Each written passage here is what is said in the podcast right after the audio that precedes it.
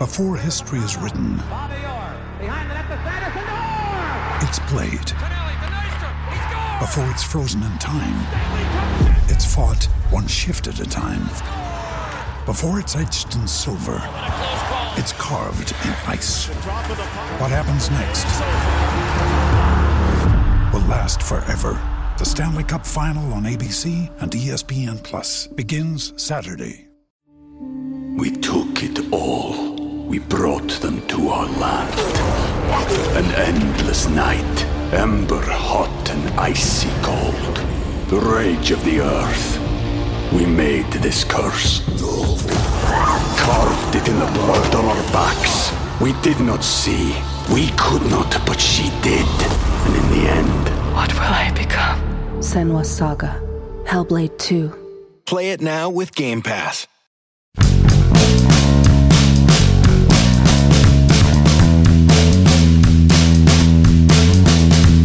There's nothing more pathetic in baseball than not being able to hit. And yet somehow, Pirates out pathetic even that. Good morning to you. Good. Monday morning, I'm Dejan Kovacevic of DK Pittsburgh Sports, and this is Daily Shot of Pirates. It comes your way bright and early every weekday if you're into football and or hockey. I also offer daily shots of Steelers and Penguins where you found this. Marlins 2, Pirates. Oh, go ahead and guess. yeah, zero. Again. Five hits, all singles, all from the usual suspects. It's pathetic. I'm not saying that to sound dramatic or hot takeish. It's actually pathetic. And if you think I'm being over the top here, I want you to listen to this and listen to this carefully. I'm going to read off for you four names of four players who are in the lineup regularly. Ji-hwan Bae is in an 0 for 30 slump. Jack Suwinski is in an 0 for 29 slump. Rodolfo Castro is in a 1 for 25 slump. Austin Hedges, who just perpetually slumps, is 0 for his past 17. If you add those four up, you're just not going to believe this. Those four players are a combined one for their past 101. One for 101. I am not making this up. And no, I do not have a batting average to attach to that because my calculator doesn't have that many decimal points to farm it out. And they continue to not be replaced, which of course you can blame on Ben Cherington. They continue as a result to get run out there, which of course you can blame on Derek Shelton. But what blows me away is that not one of these players ever amounts to an exception to getting better under Andy Haines.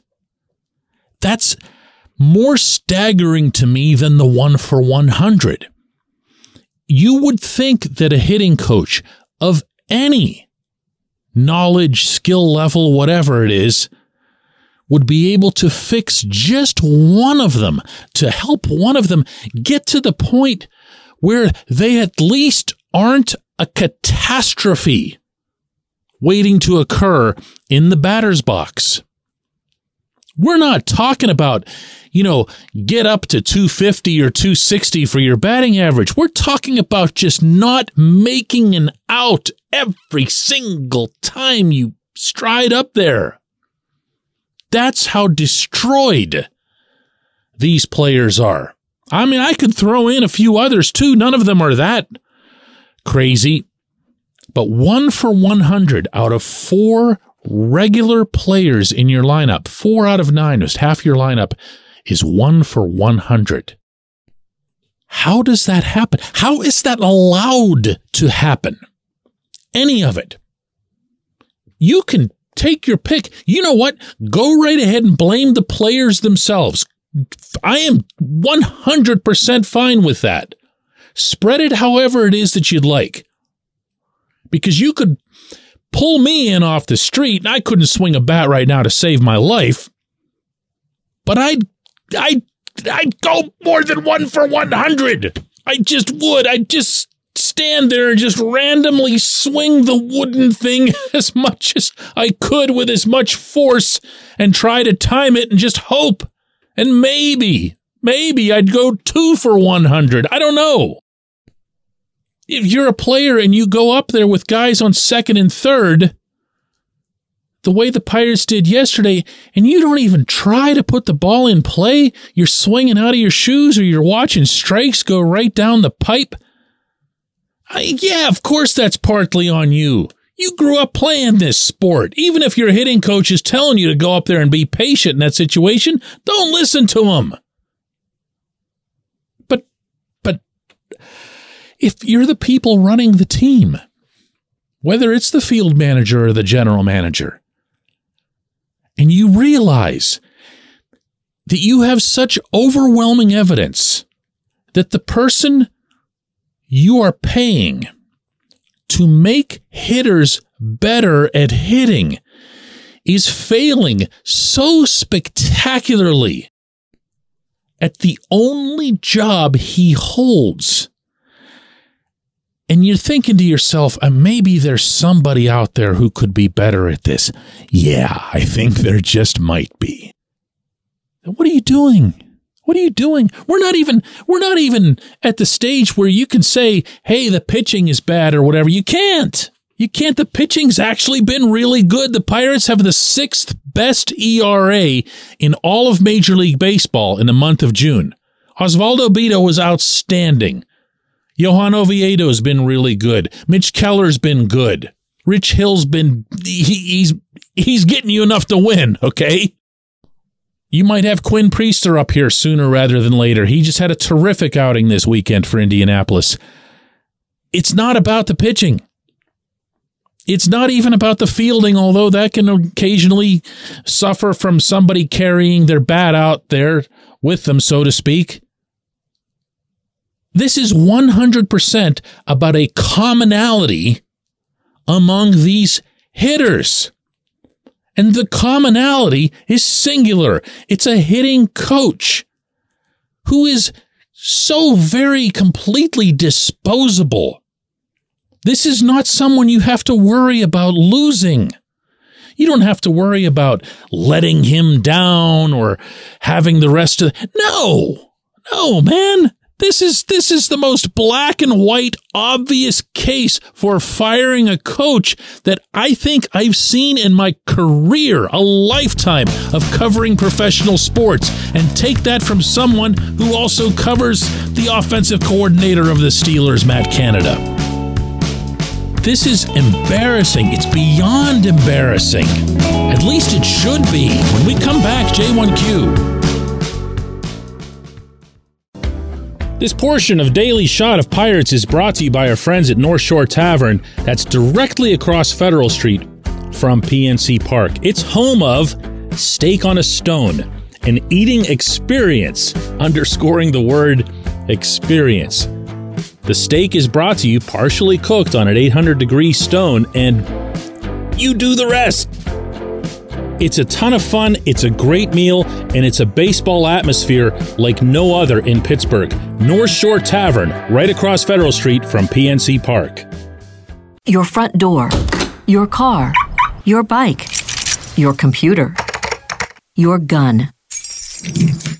Safety is a habit. Every day you lock and secure your home and everything you want to keep safe. Gun safety and responsible storage are no different and the best way to help prevent accidents, misuse, and theft. If you have a firearm, own it, respect it, and secure it. Visit projectchildsafe.org. Brought to you by the National Shooting Sports Foundation and the Bureau of Justice Assistance. We took it all. We brought them to our land. An endless night, ember hot and icy cold. The rage of the earth. We made this curse.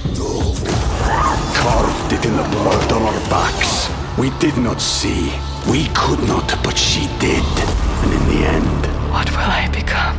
Senua's Saga. Hellblade 2. Play it now with Game Pass.